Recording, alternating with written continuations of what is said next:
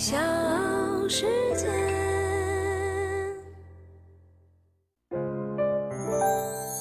大咖故事，故事舅舅，越说越有。雪融融是北京冬残奥会吉祥物，作为另外一位新晋顶流，她是最可爱的小灯笼，有着圆圆的脸、小短腿和豆豆眼。目前呢，雪融融还待字闺中。即将上班站岗。三月四号，北京冬残奥会开幕之后，雪融融很可能一融难求。我是唐莹，欢迎各位收听和订阅《大咖故事》。今天的大咖是九五后的大学生雪融融的设计者江雨帆。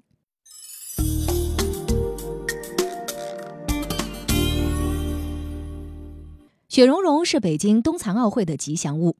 作为另外一位新晋顶流，她是最最可爱的小灯笼。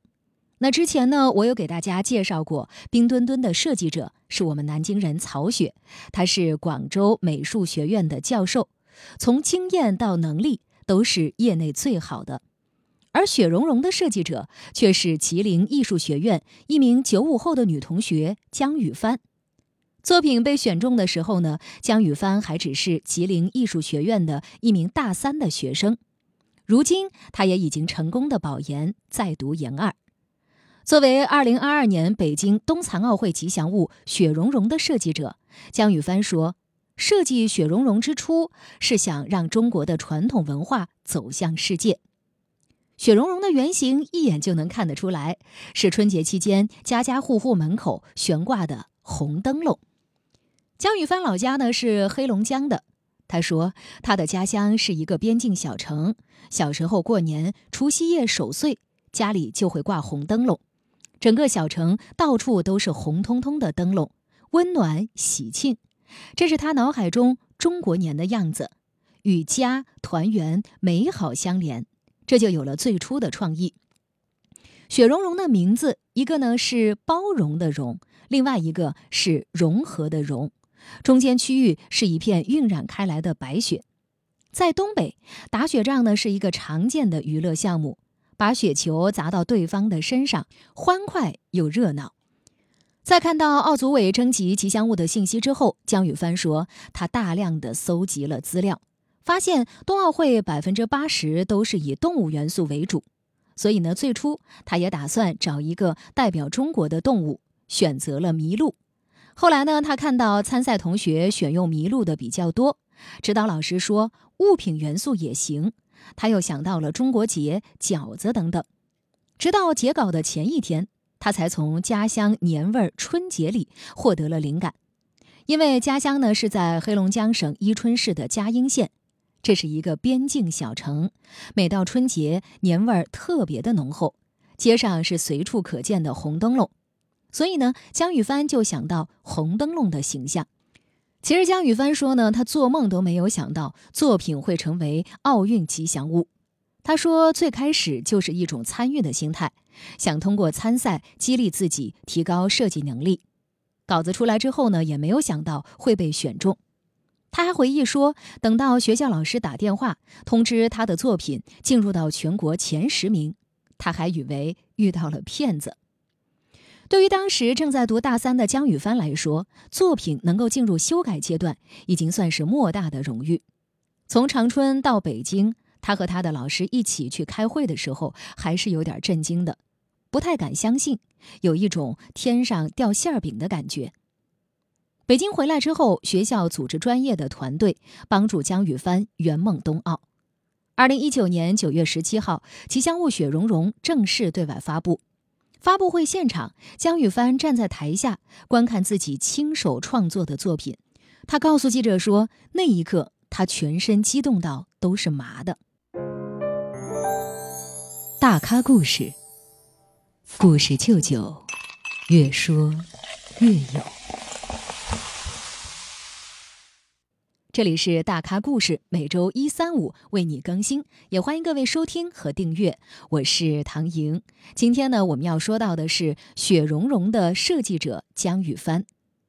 我国有一句民间谚语是“八月十五云遮月，正月十五雪打灯”。正月十五下雪，就预示着来年有好的年景，这就有了雪融融头顶上的一小堆雪。江玉帆说呢，小时候我们小孩一到冬天就打雪仗，有的时候雪打到脸上，糊了一脸雪，我就想到了这一点，所以呢，雪融融的脸上就有一脸雪。江玉帆说呢，红灯笼、雪打灯、打雪仗。这些呢，都是像江雨帆一样的东北人，带着温暖年味儿的美好记忆。如今，他已经通过雪融融，将这些美好的中国文化、中国民俗和全世界分享。从二零一八年开始，包括江雨帆在内的雪融融设计团队总共十六人，用了三百多天，出了三十二套修改方案，画了一万多张草图。在修改期间呢，奥组委提出希望吉祥物更加有生命力。江雨帆就尝试加入了动物的元素，比如鹿角、翅膀、头饰，但是效果呢并不满意。最终呢，在团队的头脑风暴之下，大家决定在红灯笼的顶部添加长城纹的造型，和平鸽和天坛构成的连续图案。这些图案象征着吉祥和平，有着浓浓的中国风，突出地方特色。江雨帆表示说：“灯笼以中国红为主色调，渲染了2022年中国春节的节日气氛。雪融融的头顶的小挂钩和脚上的小花边呢，都是如意纹，头上还有十三只鸽子纹，寓意是第十三届冬残奥会。与鸽子纹相连的图案是北京地标性建筑天坛，整体上看呢，是借鉴了中国剪纸的艺术形式。”江雨帆说：“面部和灯笼勾的雪块，既寓意着瑞雪兆丰年，又凸显吉祥物的可爱。”在这个时候呢，有网友提问了，说：“嗯，只看了外表，雪融融好像没有看到她的嘴巴。”对此呢，江雨帆就解释说：“雪融融是有嘴巴的，她白雪小脸蛋下面有一道弧线，那个弧线就是她的小嘴巴。”现在呢，对于即将上班站岗的雪融融，江雨帆呢也是在自己的微博上发出了一系列的视频。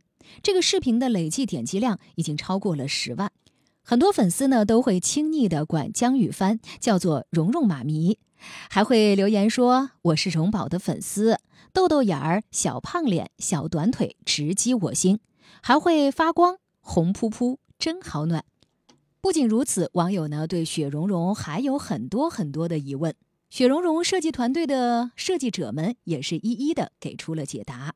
雪融融是男孩还是女孩？国际奥组委那边有相关规定，这个吉祥物是不允许有属性的。观影的时候都会发现，说为什么我们的雪融融跟冰墩墩他俩都没有说话呢？那其实就是因为，呃，规定是他俩不允许有性别的，所以说。所以说他俩就不会说话。雪融融的身上有哪些冬残奥会元素？吉祥物本身它有一些中国传统文化元素在里面，那么它更重要的是传达了一些很好的这个美好的语义。比方说我们的这个吉祥物灯笼，它本身是可以发光的，那么我可以带人带给别人光明，带给别人希望。